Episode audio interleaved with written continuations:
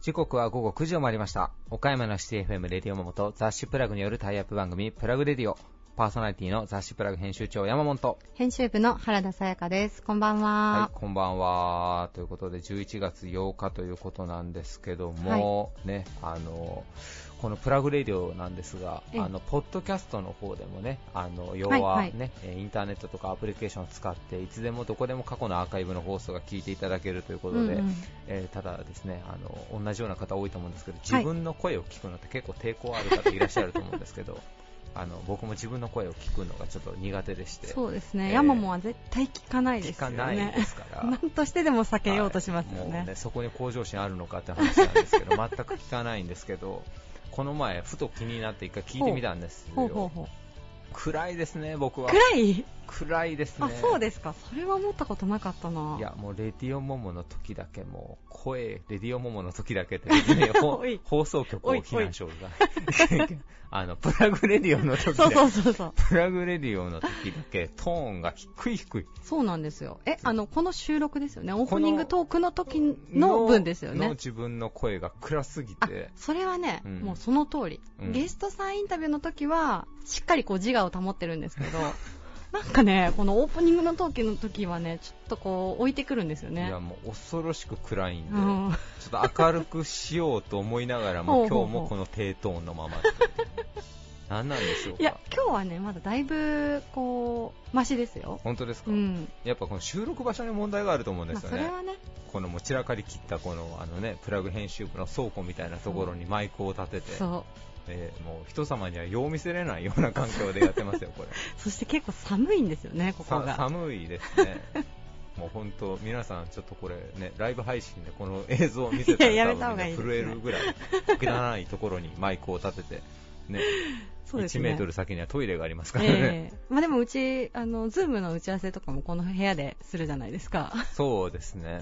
私、あの、後ろの白壁だけ入るように、こう、ね、カメラワークやるの結構いつも大変なんですよ専ね。用スタジオが欲しい。専用スタジオが。作ろう本当ね。作ってほしいや、なんでちょっと、あの、改心しまして、ちょっと今回はこの感じですけども、ええ。えー次回からはちょっとね、あの、爆発テンション系で やってみよう。何分持つかなっていう。はい何何回分持つかなっていう感じですかね、レッドブルを飲んでちょっとね、気合を入れて、ちょっとハイテンション系で攻めてみるのもありかなと思ったりとかしてますけど、ね、大丈夫かな？私、受け答えいけるかな？いや、もうそこよ、問題は。え？私。のせい？今まで。いや、もう来年こそは M1 に出すから。まだ覚えてたんですね。覚えてますよえ、コンビ名何でしたっけ？コンビ名は、えー、義兄弟。義兄弟ですねはい、義理の兄弟でうん義兄弟できますから。そのまんまですよね。そのまんまですかまさにい。きますからね。ちょっと本当でも来年は M1 出たいな。頑張ろう。頑張ろうん2年ぐらい言ってるから頑張ろう。う。いや、2年、2年よ、もう2年。うんそろそろ1回ぐらい出とかんと。え、私？うん。いやいやいやいや、なんか言ってたじゃないですか。同じ金髪といやいや、の。友達とね、エレクトリックバナナっていう金髪同士でね、組んでやろうって言ってたんですけどね。まあちょっと頑張りましょうかね。そうですねはい、まあ行きましょう。はいえー続いては岡山地元リーダーたちの思考を探るバリアスリーダーのコーナーです。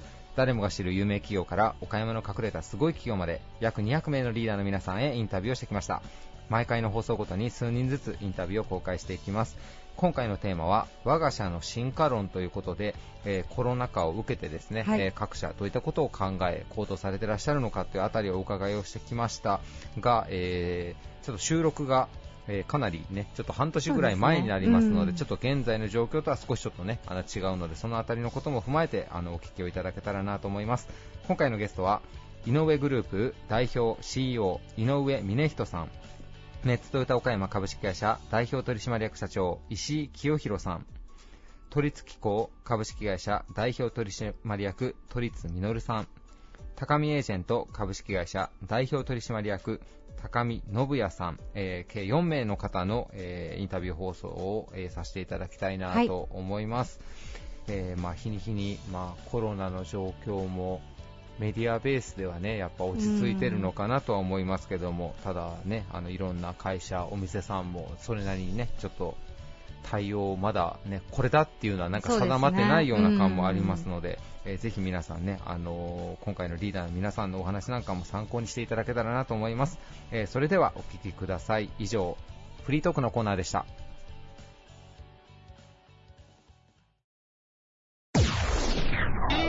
Various leader produced by Plug Radio.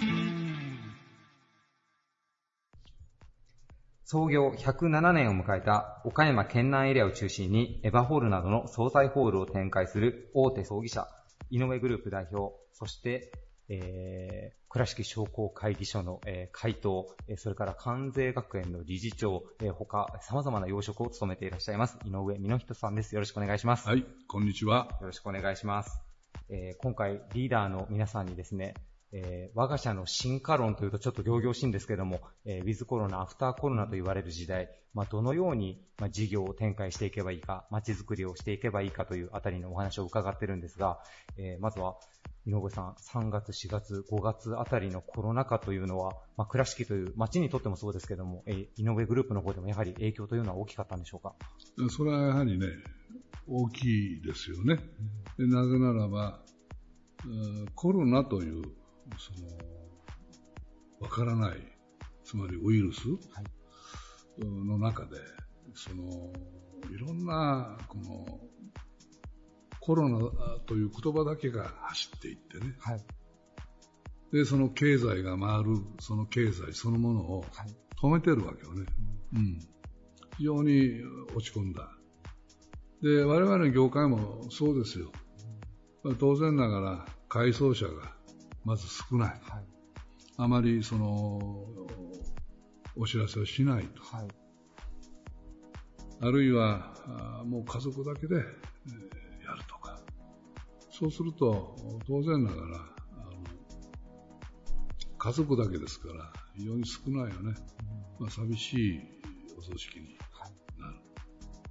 で、そうした中で、ほ本来、その、個人が生前の時は、いろんなあ地域とのお勤めをね、えーされているのにもかかわらず、後から、あ後から、後から、こう、聞いて、そして、えーその、また、あ当然それだったらいかんだあかんと、いうことでね、えーもう3ヶ月も4ヶ月も、い、や、実はこう、こう、こうだったんですということを、お家の方は言わんだから。あので、どうしてもそのコロナが拍車をかけとるわね。うん、実際コ、コロナが直接あれしてるんじゃないよね。コロコロナ禍ということが一人歩きしてる。でそれでもって経済そのものが非常に停滞し、まあ、我が社もそういう関係では非常にあるわね。うん。まず改装者が少ない。もうお呼びしないという。まあそういう中で、えー倉敷の場合は、その、国際観光都市という、年間ね、360万人、もう400万人来るよ。うな、そういうことになっている倉敷のあの美観地区が、あのコロナ禍で誰一人も来なかったんだから。あれはね、私は初めてもうショックを受けたあ光景だったね。うん、まあ今やっとね、その皆さんがこう帰ってきてくれているというか。ね。えなんだけれどもこ、このコロナというのは、い、ろんなところに、もうそれこそ精神まで侵された。のかな。だからそういう意味では、コロナにコロ、コロナ禍に対してどうあるべきかというよりは、やっぱり常に何が起こって何が起ころうが、大前としてね、やっていく、そうしたやはりこの思いをね、持っておかないとあかんだろうし、いざ鎌倉の時にね、はい。どうあるべきか。うん。ということ。そこには、まあ、例えば我が社の場合だったら、はい。あつい先日もね、グループで240人ほどおるからね、はい。彼らに行ったのは、決起集会やった。あの私は決算が7月ですからね、はい8月になると、はい。社員の決起集会やるんですよ。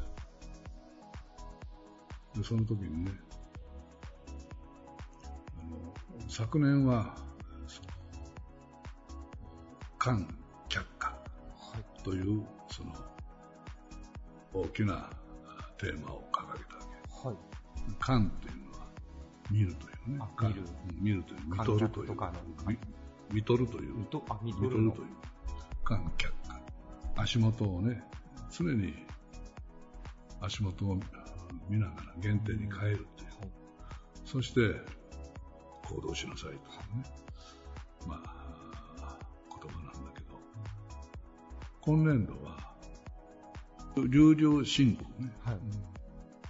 これは、もうとにかく、毎日をね、えー正直に、そして一生懸命、いろんなことが起ころうがね、えーしっかりやって、はい。そして目的を達成するというね。でそこには、その、今言うように、いろんな苦労があるんだと。はいいいこともあれば悪いこともあるし、それを乗り越えんとあかんという。うんまあ、それが、流々進行という。これはもう人生そのもの。ところが、経済というのは、これは生きてるわけだから、はい。経営というのはね、はい。うんまさに重量進行。うんだから、そういうやっぱり思いを持ってね、しっかりと。そのためには何かっていうと、はい。それだけの実力を常にもっと簡単なのかな、はい。つけておかないと。はい。うんそれそれが裏付けになるわけだから、うん言葉だけ一人歩きしてね、両両シンクでやったところで、はい。もうまさにもう、もうノックダウンされるわな。はい。だからそういう面では、やはりしっかりと自分の実力、はい。で特に我が社の場合は、はい。やはりその精神性はい。というものが一番大事なわけですね。やはりその亡くなったはい。方の個人のね、ご遺族、まあ大変なことですよ。本当に。うん。辛い、悲しい、いろんな、その、思いが個人に対してあるわけはい。ね。さっきも言ったように、母親なんか、男はね、特に母親に行かれたら大変だろうな。そうですねそう思うよはい。まあ、やっぱり守ってくれたというね、くれている。あるいは、いろんなことを教えてくれた。はい。やっぱりそこには深い優しさとか、愛があるわけね、やっぱり。はいそれは子供のために一生懸命自分が盾になってね、はい。うん、育ってくれたわけだから。だから、あーやっぱり親孝行、親孝行っていうのは何なのかいうと、あの、親じゃ薄いんだよな。あ両親にと言ってもね、やっぱり母親なんだよ。うん。母親にそのお返しをするという。母親のために頑張る。はい。まあ、そういう、その、生き方っはい。ていうかね、はい。まあ、そういう中で、えーまあ、倉敷のその観光ということを考えたときにね、はい。恵まれすぎてるんだよ、倉敷は。はい。あの美観地区うん。というものがはい。あることによって。はい。うんある意味、県下も最大の観光地で360万人くらい来るまあ、だからもちろん努力はされていらっしゃるんでしょうけど、まあ、言い方あれですけど、まあ、結構放っておいても人は来ていただけるぐらい、まあ、誘引力がある場所だという。だから今回のコロナで皆さん本当にがっくりしたわけであって、ねはい、だけどその現実をやはり改めてね、はい、我々がこういう時もあるんだと、はい、その時にどうあるべきなのか、はい、そこにはやっぱり倉敷というね観光都市、その中で本当に私は誰もいなかった。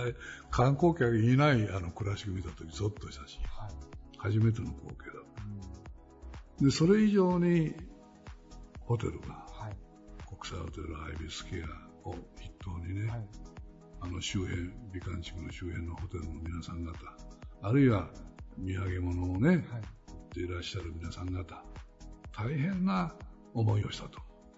うん、ようやく、その、帰って、えー、来ていただいているからね。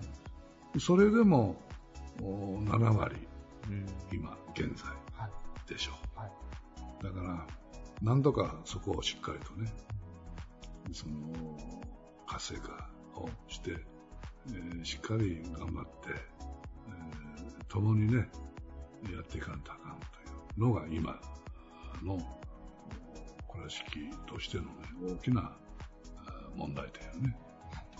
間地区といえばもちろんあのコロナの前後もそうなんですけれども少し前からあの以前は露天商の方がこうずらっとこう並んでた光景がいつの間にかなくなったような気がするんですけどもまあね、露天商の方には悪かったんですよ。はい、しかしね、考えてみればね、やはり私らでも、その、観光地へ行くとね、はい、あの、いろんなものを見たいし、見ながら、そしてしっかりと広がって歩きたいしね、はい、うん、そういう中で、あの露天商があることによって、あの、指導そのものがね、堀端の指導そのものが狭いでしょ。はい、で、お兄さん、これちょっと、あの、家庭とかね、はい、いろいろ言われると、はい、もう、イメージ的に、ダメだよね。あるいは、文句を言うたら、いろいろ言われるわけだから。でこれじゃダメだ。しっかりね、もうそれこそが私が言っている、いつも言っている安心で安全なね、はい、その倉敷ということを考えたときに、はい、露天商の皆さん方には悪いけれども、はい、もうこれからは引いてくれと、はいまあ、いうことでね、引いてもらった。景観の向上とまあ治安の維持とはいえ、でもまあ今まで結構多分長い歴史があるところに食い込んでいかれるっていうのは、井上さん結構今まで誰もされてなかったことなので、結構大変だったんじゃないですか。でね、それをやる、しかしそれを言う、決めるときに、はい、当然ながら、形としては、あの2回、はい、皆さん集めて、はい、協議をして、はいで、その皆さん方がぜひお願いしたいと。町内の人やら商店街の人やら、皆さん方がね、それでは、警察署と倉敷署とね、一緒になっていろいろとやりましょうと。ただし、その条件として一つ逆にありますよと。何ですかっていうかいや、それは商店街もね、商店街も外に出したらあかんと。ああ、なるほど。そこはもうフェアに同じ条件でという。やっぱり公平、公正にやらないとあ。ある意味指導でしょうかと。はい、だからそれ、それをやるということを条件に、私が話をつけると。なるほど。うんあれがあるのが当たり前なような気がしてますけども、うん、やっぱ露店の方が、まあ、いなくなったと今の方がやっぱあれが本来の美観地区をこう、ね、初めて堪能できる環境が整えていただけたのかなという。40年だからね。40, 40年？ですか？びっくりしたね。あれはもう備え付けか思ってた。いや、本当に。備え付け、うん、ねえ。そしたら、全然違う。ねまあ、それは、井上さんが回答としてやられた中の、まあ、一つね、あの、目に見えて分かりやすい、なんか一つずつ、あの、やられたことの。まあ、やりたくないよね、みんな。ね、そうですよね。ややこしい。ややこしい。まあ、それと、もう一つはね、まあ、明るい、その話なんだけど、もう、商工会議所のね、その、今の倉敷商工会議所会議所の会館がね、はい。あれが昭和47年に、はい。えーできたんですよ。はい。あの、ビルがね。はい。エレベーターは、これぞ、もう、え、こんなエレベーターがあるのというような、アメリカのオーチスはい。エレベーター。はい。せいぜいしっかり、あのエレベーターに乗ってもね、はい。まあ4人が精一杯。あまあいや、4, 4人だよ。4人まで乗れるよ。けれども、はい。い、いつ落ちるかわからないようなね。もう、エレベーターなのにヴィンテージをあ作ってるような感じ。あれは何でも鑑定団出れるよ。あれごと。海外ドラマとか見てたらたまにオーティスのあれ出てきますもんね、うん海外までもうん確かにエレベーター。でね、これはなんとかせんとあかんと。まあ、いうことでね、まあ、実は、あの、上議員会にかけ、総会にかけてね、はいそして、えーここでね、はい。えーやると大変なことを私がまた引き受けてね、うんやるんだけれど、はい。まあ、それができたら私の仕事として、はい。まあ、いいんじゃないかな。で、一つには、商工会館っていうのはね、これは当然ながら、経済の活性化、それから街づくり、はい。そしてさらにね、これからはね、防災というね、はい。ここも、このこともね、しっかりと、まあ、倉敷がね、大丈夫だと、はい。今まで私らみんな思ってたわけよね、岡山も倉敷も。はい。ところが、あの、真備のね、はいあの豪雨ではい。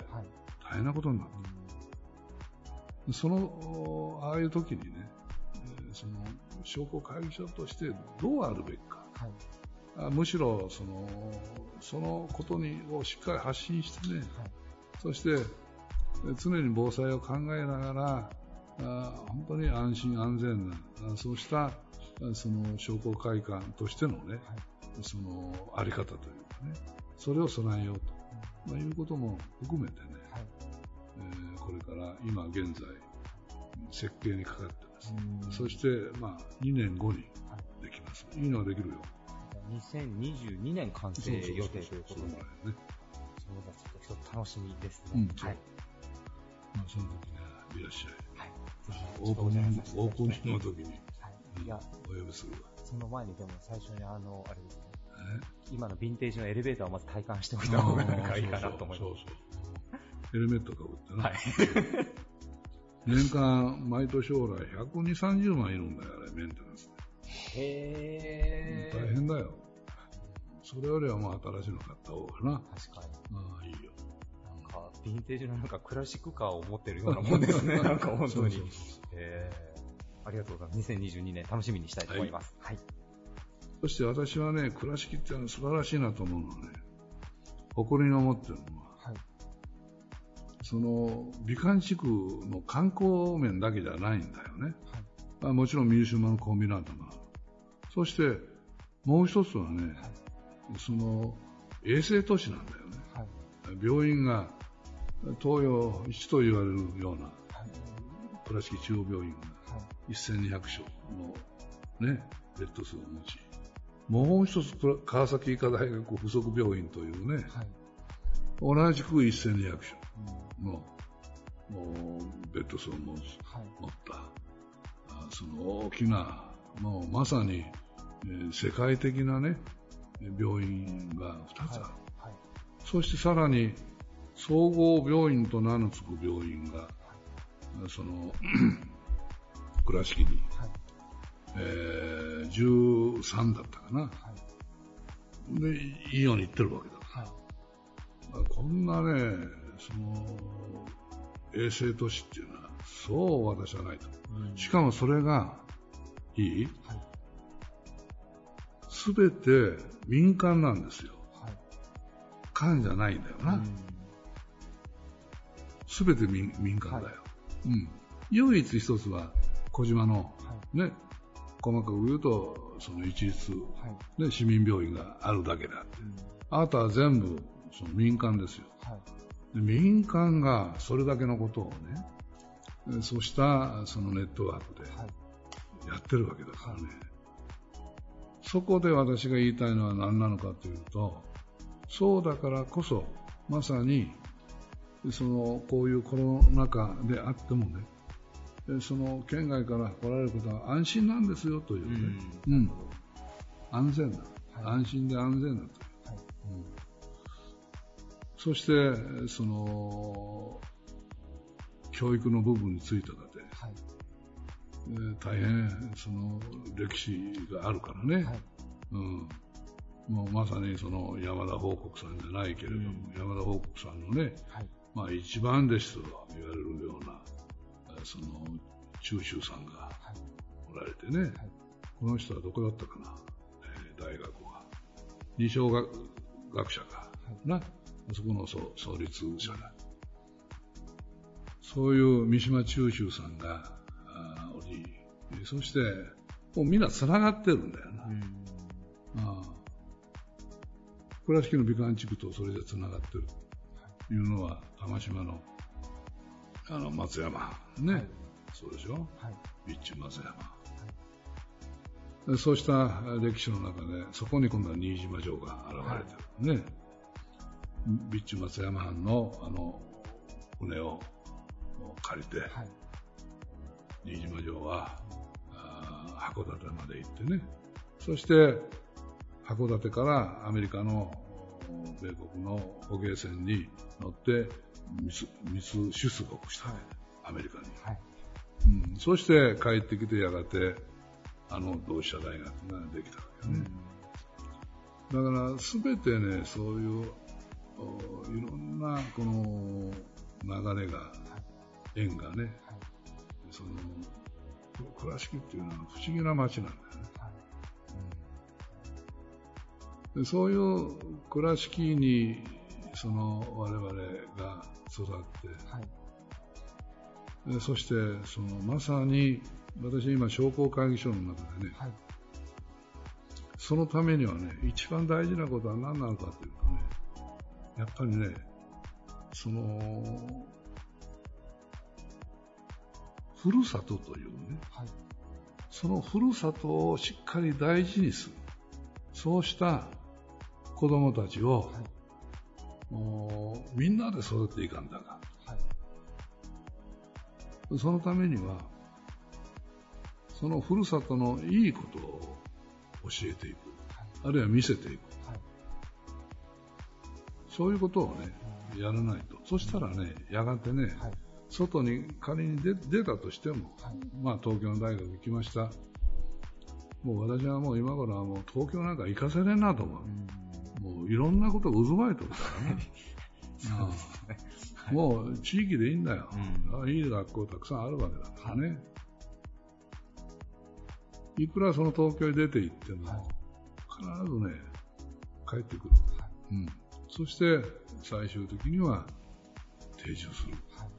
そう、そのためにはやはりしっかりと地域を誇りに思うような、はい。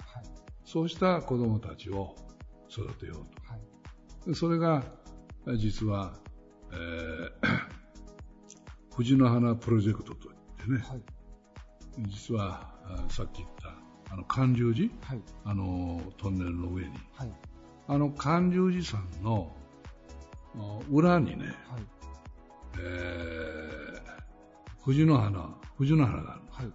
だから、あ、そうか。ごめん。寒流寺じゃない。寒流寺のもう一つ上に上がって、はい。えー八神社、つ五国神社が、はい倉敷のね、はい神社が、はい鶴があの、八神社というね、はい。その八神社の裏側に、あの、藤の花があるんだよ。はい。これはね、約ね、600年ぐらい経ってる。おそらく、あけぼの種うーではね、はい。あけぼの種の藤の花としては、はい。日本で一番古いぐらいじゃないかな。ん500年から600はい年と言われてる。はい。それをなんとかね、やろうじゃねえかと。そして再生してね、はい。その再生と同時にその一つのシンボルとシンボルとして、はい藤の花プロジェクトとしてそれはその子供たちをとにかくふるさとを思うそうしたその子供たちを育てようと、そのシンボルにえやろうじゃないかうん。ということでねはい。整備整理してね。はい。今非常にそのあれ藤の花っていうのは2回も3回も咲くんだな。うんあああ映してる、うん、あちょっと見せてあげたらいいあありがとうございます。今ちょっとお写真見せていただいてありがとうございます。へーこれは商工会議所さんで取り組んでいらっしゃる、うんそうそう。会議所もそれから地域の人もね、うん。一緒になって、はい。うん。なんかですね。うん、で一つのまた観光の一つの仕様じゃないかと。ね。なんかこう、あれですね、医療とか、うん。歴史のお話、観光の話、いろいろお伺いしましたけど、最終的には先ほど言われているように、まあ、兄弟を持った子供たちを育む教育と、大人も含めて、まあ、精神収容という、あの、教育が、まあ、ウィズコロナの時代、うん大事なのかなという、なんかお話をお伺いしていて、すごく感じたんですけども。だからね、まあ、そういう、うんまあ、それこそ重量シンクじゃないけど、はい。うんそういう耐えるというね、はい。うん、耐える耐える力っていうのはやっぱりねバネがないとダメなんですはい。でそのバネを構成するのは何なのかっていうはい。とやはり教育であり、はい。あるいはあーその体育でありね、はい。そういうものがね、しっかりとね、えー子供たちにねはい。その教えていかないとあかんのねはい。同時にえーその歴史をねはい。そうそうすることによってやっぱりふるさとを思うはい。ふるさとを思うということはふるさとにいかに貢献するかということだ。から、うん。まあ、そういうことがねやはり私は大事だと思うし何よりもこういうコロナ禍になった時にねその病院があるというねはい。しかもあの倉敷中央病院はあそこ隔離病棟があるからね、はい。うん、だから今回のコロナでもすぐバスッといくからねはい。安心なのね、うん、そうですね。うん、なんか安心感をすごく医療体制が担保してくださっているのは本当恵まれている地域だなと思いますね、岡山。特に倉敷。そういうこともあって私がまあ実は、えー副会頭の時にねはい。とにかく倉敷にねふさわしいまた必要なその商工会議所として医療福祉部会を作ろうじゃないかはい。これ全国で初めてですよ医療と福祉はい。これからそういう時代を迎えるわけだからはい。で倉敷は特に医療福祉っていうのはねあの強い部分を持ってるわけだから、はい。それをよりね強くしようじゃないかと、そして医療のそのまあ病院の先生方にもね商工会議所っていうのはそうじゃないあのただ儲けるだけじゃないんだと、うんうん経済という流通ということだけではないんだとはい。つまり街づくりもはいいろんなことがある、はいけれどもそこの原点はやっぱり安心で安全なというねはい。その保障がないとあかんはい。そのためにやっぱり医療福祉をねうん。充実したい、なるほど。まあ、そういうことからあ私が副会頭の時に、その医療福祉部会を作ってね。はい。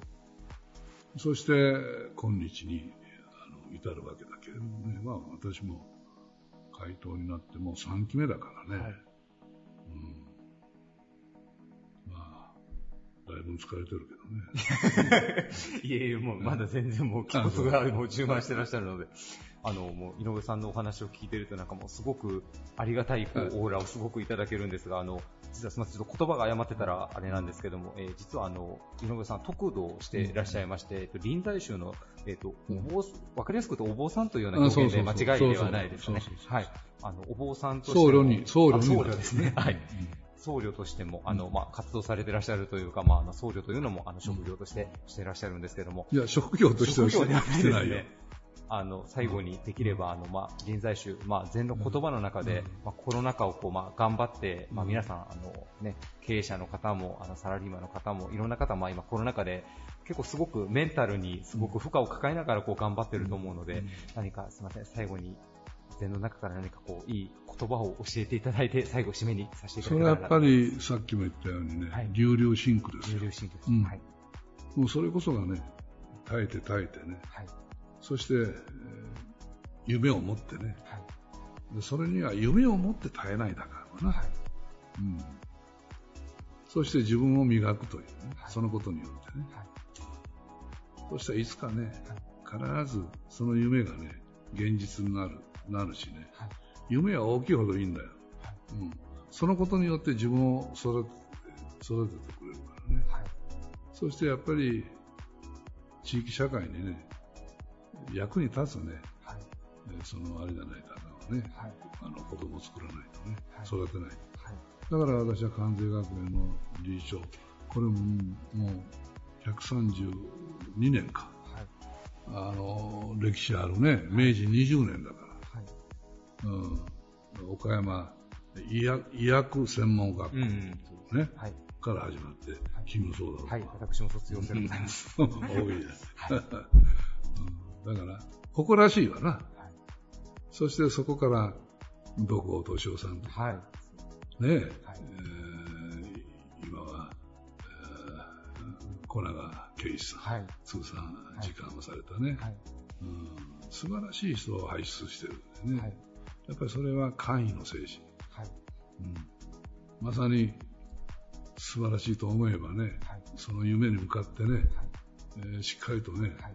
幕引きするというね、はいまっしぐらにやっていくという、はいそういう気合を、気概を持たないとあかんわな。はい。ありがとうございます。えー、流々シンクとあと最後に関西高校の会員の精神という言葉で、はい、お言葉をいただきました。ゲストは井上グループ代表、倉敷商工会議所会頭、学校法人関西学園理事長の井上峰人さんでした。ありがとうございました。はい、どうも、さよなら。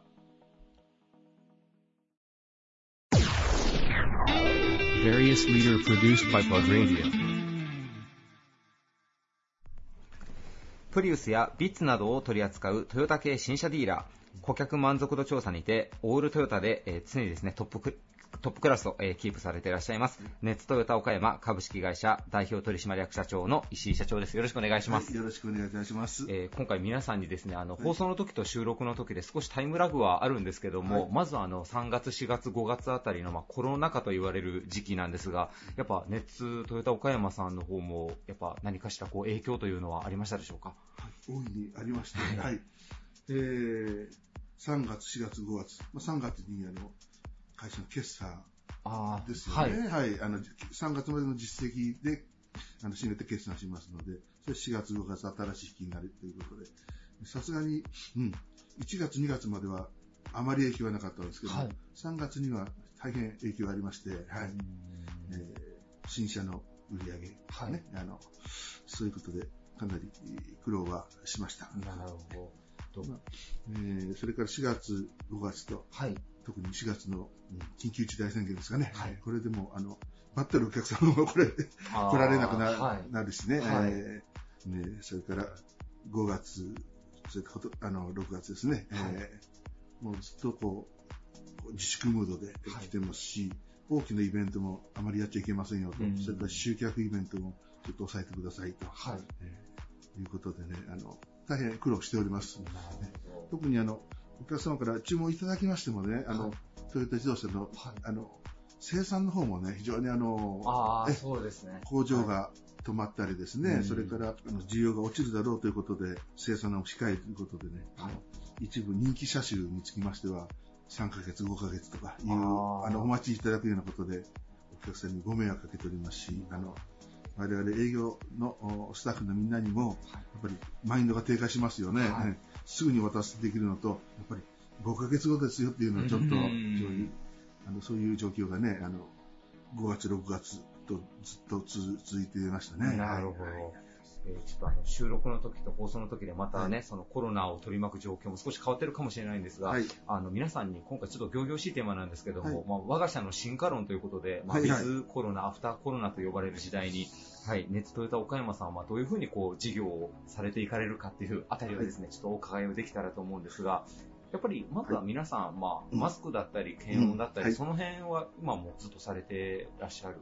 感じですかね。はい。はい。あの、それを徹底してやっております。うんあの社内にですね、社内はね、えーまあ朝起きたら検温して、それで異常がなければね、えー出社すると。はい。当然、マスクを、えーしたままで接客をさせていただきまして、まあ、それがエチケットだと思います、うん逆にね。それからお客様が来ていただいて、そのお車、えーもうあの無料で完全除菌させていただきますし、まあ、洗車除菌ですね。はい。ねそういうことを徹底しております。それから、あの、うん当社の場合、各店舗にはい。リラクゼーションのために、あの、はいなんですかね、あの、マッサージチェアがありますので、そういうそういうのも徹底的に、はいそれから除菌して、はいえ除菌してますよっていう、あの、しこう文章を書いてね、それで、ね、ご使用していただいておりますし、それから、あの、子供さんが遊ばれるスペースですね、それもはい除菌はもちろんのこと、はい。えーぬいぐるみとかおもちゃ類は一切もちょっと外させていただいたので、徹底したあのコロナ対策をしてはおります。それでもなかなかね、お客様ね、えーなかなか、えー来場の方がまだまだ厳しいんですけれども、はい。ねただまあ、えー来場をためらわれているお客さんについては、あの、引き取り納車ということで、我々スタッフがお家までああ、なるほど。もう、納車にお伺いしてという。えーはい取り。引き取りしてまた納車するという、そそういう整理をしておりますので、はいさすがですね。顧客満足度調査で常にトップの方にいらっしゃるっていうのは、除菌のサービスなんかはでもお客さん逆にはい。やってほしいっていう方多いんじゃないですか、はい。ニーズそれとしては。はもう、あの、喜んでいただけますよね。はい。うんまあでもね、ズームとかいろんなリモートワークをいろんなところは推奨はしてますけど、いろんなことやりました。はい。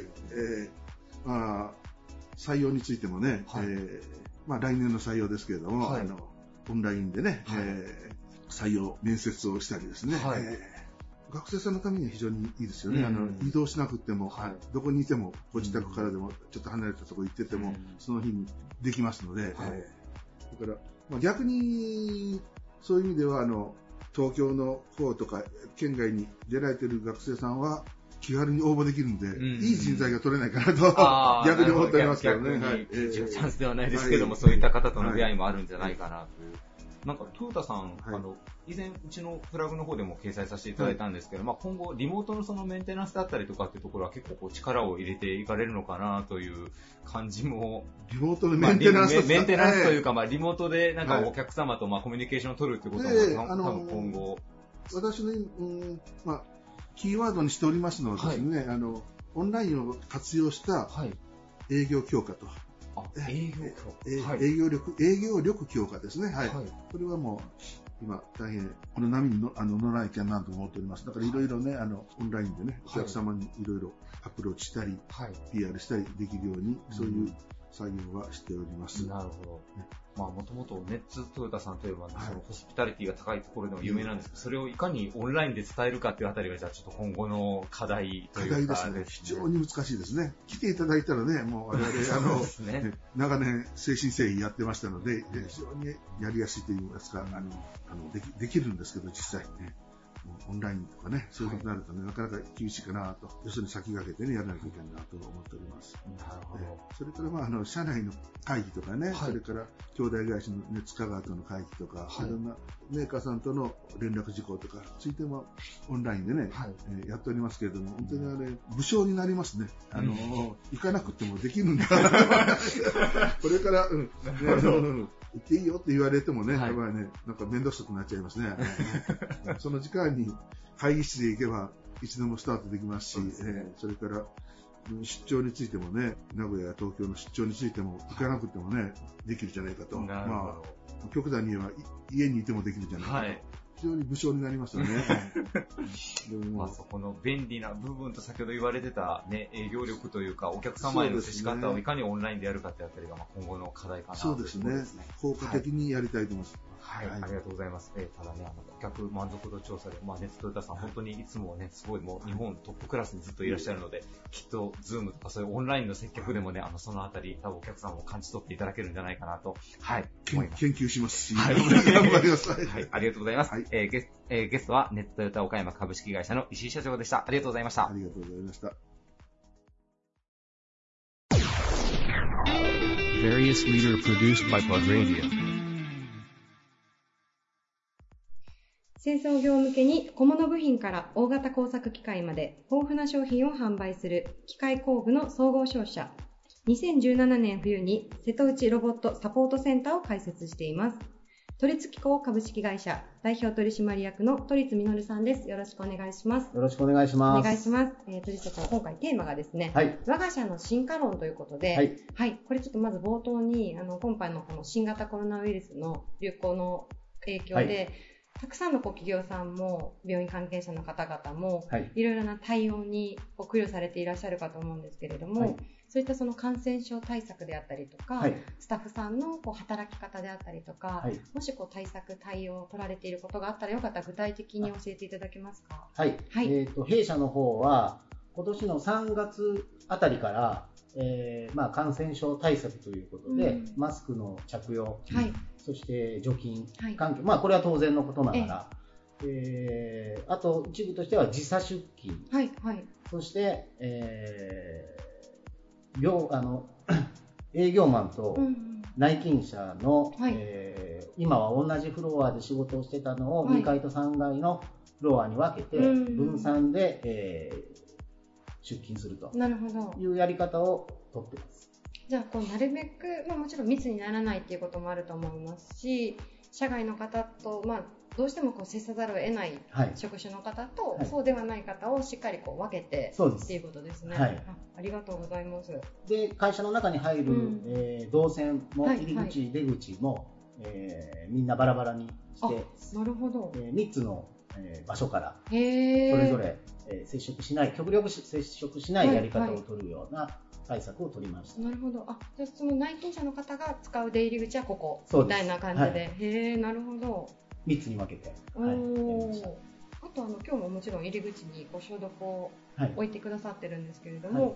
そういったこう、まあ、社内に入る方は消毒をとかそういう対策あもうももちろん常に並して。ま行してすし、今はもう取りましたけど、うん。今まではあの検温あはいはい。と、えー名前あの外部の方が来場、あのこちらに来られた時は、えええー名前は書いてもらいうん検温してもらうという対策も取ってましたなるほど、はい。こうフロア分けてとかっていう対策皆さんこう反応いかがでしたか？スタッフさんは。意外に営業マンは、はい。あの静かにはい。ゆっくりとコツコツ仕事ができて、あよかったという。あそうなんですね。はい、聞いております。あとズームとかも導入されてらっしゃったんはい、ですか？ウェブ会議うんもその都度やっておりまして、まあ、なかなかあのグループ内でのミーティングも非常にしづらかったので、あはい。それをもうズームに変えて、各自車の中で移動中に、移動中が出先でやったりとか、はいはいい。うやり方も取りながら、なるほど、はい、あの鳥社長ご自身もそのとにかく出張がなくなったっていうお話をさっきお聞きしてたんでねすけ、ど。もう出張とはい。会合がすべて中止になったので、すごい暇になりました。この数ヶ月間、すごい暇でした。はいちょっとじ新しい生活ですよね社長ご自身もそうですね、はい本当に新しい生活様式の中で、はい、やったところです。お家にいる時間がこうが非常に長長くなりました。はありがとうございます、い。はい。すいませんじゃあちょっと後半ということで、はい。今回あの我が社の進化論とはいいうテーマに即して、あの都立機構さんの進化論ということで、はい。まあ、今回はその新型コロナウイルスっていう危機が、まあ、目前にあったんですけれども、あのー今までだったりとか、と社長ご自身が例えば危機だったり、そういったものに対峙するときに、はい。どういうふうにこう向き合われているのかとか、そのはい心がけみたいなものがあったら、ぜひ教えていただきたいなと思うんですが。はい。あの、基本的な、はい。あの、やっぱ、あの、販売業者なので、販売するものを変えるとか言うんじゃなくて、うん。その基本路線は同じ中で、えーやっぱり担当者が若く、うん。若い担当者もおられますし、ご年配の方もおられる中で、あとそれとその都度の時代に合ったやり方、例えば最近で言うと、このコロナの関係で、出張もなかなかはい。営業マンができなくなった中で、意外にあの、ズーム会議、うん。ウェブ会議で、いらない経費と時間をかけなくてうもん。できるやり方が意外にできたりうとか、ん。オンラインってはい。なかなか使えないよなっていう違和感、はいコロナがなければこういう経験もなかったんですが、そういった新しい営業の取り方というのが意外にできるもんだなというのが改めて分かって、やっぱこれからはいかにはい。仕事を効率化できて、今まで、えー当然だったやり方が、はい。意外にやってみるとこれでもできたなということで効率アップにつながる方法が徐々に分かってきたので、こういったものもしっかり取り入れながら、次回からはねはい。そういったのも取り入れながらもやっていきたいし、その時代時代に毎回あったやり方も取り入れながら基本路線はうん。曲げずにうん。やっていくやり方がいいんではないのかなというやり方でうちも取り入れてうん。はい。なんかまあ取捨選択っていうんですかね、はい。そのまあ、変えるところと絶対に変えないところとそうまく組み合わせていくみたいな。時代と環境がね、はい。これだけすごいスピードで変わってきてるのでね今まで通はいりにやってもいいことも当然ありますし、うん変えなければいけないところもあるので、その辺はその都度はい。見分けながらはい。やっていこうと思ってうん。い。ます。ありがとうございます。あの収録させていただいているのがはい。6月の後半ということで、はい、ちょっと放送日とタイムラグがあるのでそうですね。またこう放送のタイミングにはい。どういう状況になってているのかっていうのが、楽しみですね。あそうですね、はい。い、いですね前向きに ありがとうございますもう行こうと思っております。ありがとうございます、はい。あのそういう発信をしたかったので、はいバッチリでございます、はい、ありがとうございます。すいません、えー本日のゲストは都立記号株式会社代表取締役の都立実さんでしたありがとうございましたありがとうございました。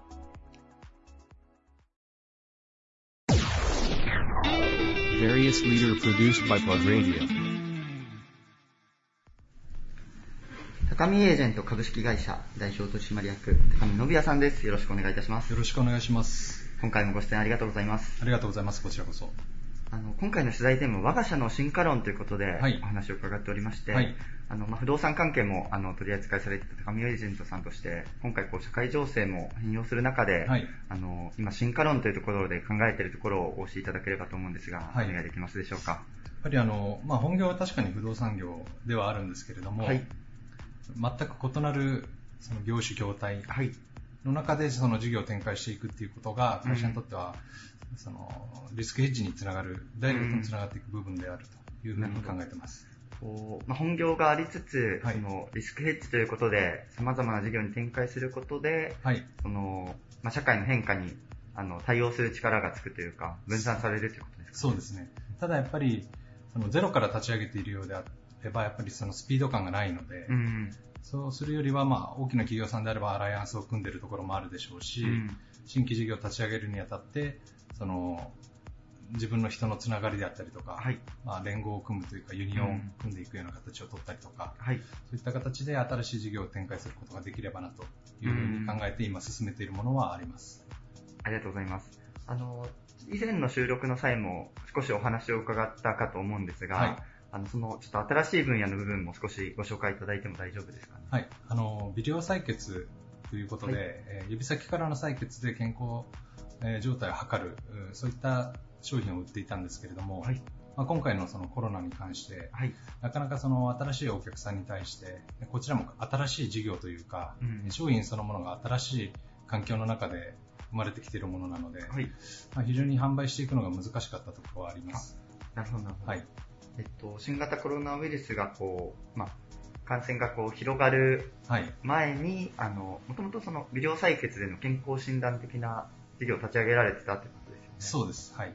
でそれがこう、ちょうど、あの、まあ、2020年の1月くらいにはい。立ち上げられて、その、その後の新型コロナウイルスのこう、まあ、感染拡大の時期と少し重なってきたというところですかそうなります。はい。やはりその、まあ、もともとその新型コロナウイルスをそこまで多分想定されてなかったかと思うんですが、ええその引き合いというか、需要の拡大みたいなところを感じられるところなんですかね。基本的にそのやっぱり指先から採血をするっていうのは非常にまあ手軽なものであるので、はい。なのでまあ特に今コロナでその免疫力を高めていかなければいけないっていうようなことであれば、逆に免疫力が今どうなっているのかっていうのを知ることが大切なので、うんそういった意味ではまあ引き合いも非常に増えてきていると考えています。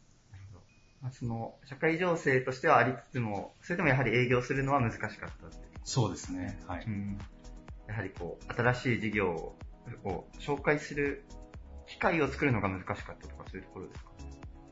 です物理的にやはりお客様とお会いすること自体が難しかったのが一つと、はい。あとはその市場としても新しいものなので、うん。まあ、それをご説明してもなかなか、まあ、今のご時世だからというわけではないのかもしれないんですけど、ご理解いただくのが難しかったっていう、うんまあ、課題はありました。はいまあ、新しいものがこうふっと湧いてきてというか、出てきて、ねそれをこう、理解していただくのに時間がかかっているというところですそうです。はい。まあ、でもその、世の中の変化としては、あの、自分自身の健康状態であったり、はいその、まあ、抵抗力みたいなところを知りたいというニーズは高まっているのかなと思うので、はい。今後のこう広がりは期待ができるところなんじゃないですか。そうですね。コロナの抗体検査なんかも指先からやりますし、うんまたその、献血の時でも指先からっていうのは、つい最近記事にもなっていましたので、なるほど。その指先から血を取ることで、うんまあ採血をすることで健康状態を測るっていうこと自体が、世の中に浸透しやすい環境っていうのが急激にできつつあるので、これからそのニーズってそのものが高まっていくっていうことは、まあ、期待しています。なるほど。ちなみにその、まあ、抗体検査、微量採血というところで、あの、検査の際にこう、どういう手順になるんですかね手の先から採血をしてという形になるんですか？ねそうです。もう本当に指先を、まあ、アルコールで拭いてそこに針を刺してっていうような形になるんで、はい。まあ多分今までほとんどの人がやったことがない、うんうん。えー商品にはなると思います。ちなみに痛みとかは、あの、どれくらいのものがあったりするんですかね。まあ、人によるかなとは思うんですが。正直痛くありませんとはい言ってはいるんですけど、うん。まあ輪ゴムで弾かれたぐらいの痛み。だと思っていただければ。はいでも本当気にならないくらいで、そうですね。それで、えっと、まあ、健康状態が分かったり、はいあの、まあ、抗体検査みたいなところができたりするということなんですそうです。はい。多分まだ知られていないだけで、ええその、それをや、やりたい、やってみたいという方は多いんじゃないかなと思うんですが、そうですね。まあ、ああれですね、まだ個人の方には、あの、開かれてないというか、あの、少しロットがある程度まとまらないとというところもあるんですよね。コロナの抗体検査に関してはそうですね。ただあの、採血、いわゆる一般的な採血に関しては、え個人の方でもご利用いただくことは可能です。ありがとうございます。ちなみにそれもし、あの、やりたいと思ったときは、どう、どういうルートをたどればいいんですかね？あの、カウンターを岡山の大本エリアに作ってますので、はい。そちらにお越しいただくか、はい。もしくはホームページで、うんえーライフィー岡山と調べていただければ、えーで検索することができます。ありがとうございます。すみません。ちょっと僕も、あの、名前を出すのを忘れ、忘れてました。はいライフィー岡山で、はい。あの、ちょっとぜひ検索していただければと。よろしくお願いします。えっと、カウンターの方は予約とかは必要なんですか？えー予約もできるようにしようとは思っているんですけれども、はい今のところは、まあ、事前にご連絡いただいた方がありがたいですけど、うんうん。えー普通にお越しいただければ対応はさせてもらいます。なるほど。では、えっと、まあ、常駐で、はいあの、スタッフさんがいらっしゃって、そうですということですね。はい。わかりました。なので、まあ、あの、本当自分自身の健康状態がちょっとふと気になるとか、はい。そういう時に手軽に、あの、そそれを確認することができる手段として、はい。それからちょっと世の中に広がっていくんじゃないかというはい事業ということですね。そうです。ありがとうございます。あの、少し、あの、今回の取材テーマに戻りますと、はい我が社の進化論というところでは、あの、まあ、多様な事業の展開が、あの、リスクの回避につながるというところで、はい。はい、今回お話を伺いました。そうですね。実際新しい事業の中でできた人、その人間関係であったはいり環境っていうのも、うん。また本業にも返ってくるというか、本業にも生きると思っているので、まあ事業を進めていく中で、その、限界値を高めてくれる、うん。そういった活動というか行動になるというふうに考えています。なるほどその、まあ、未知の分野に進出することで、その、それが本業に返ってくるというところが、あの、また経験値として溜まっていくみたいなところそうですね。はい。ありがとうございます。あの、大変勉強になりました。こちらこそありがとうございます。えーご出演いただいたのは、高見エージェント株式会社代表取締役、高見信也さんでした。本日もありがとうございましたあ。りがとうございました。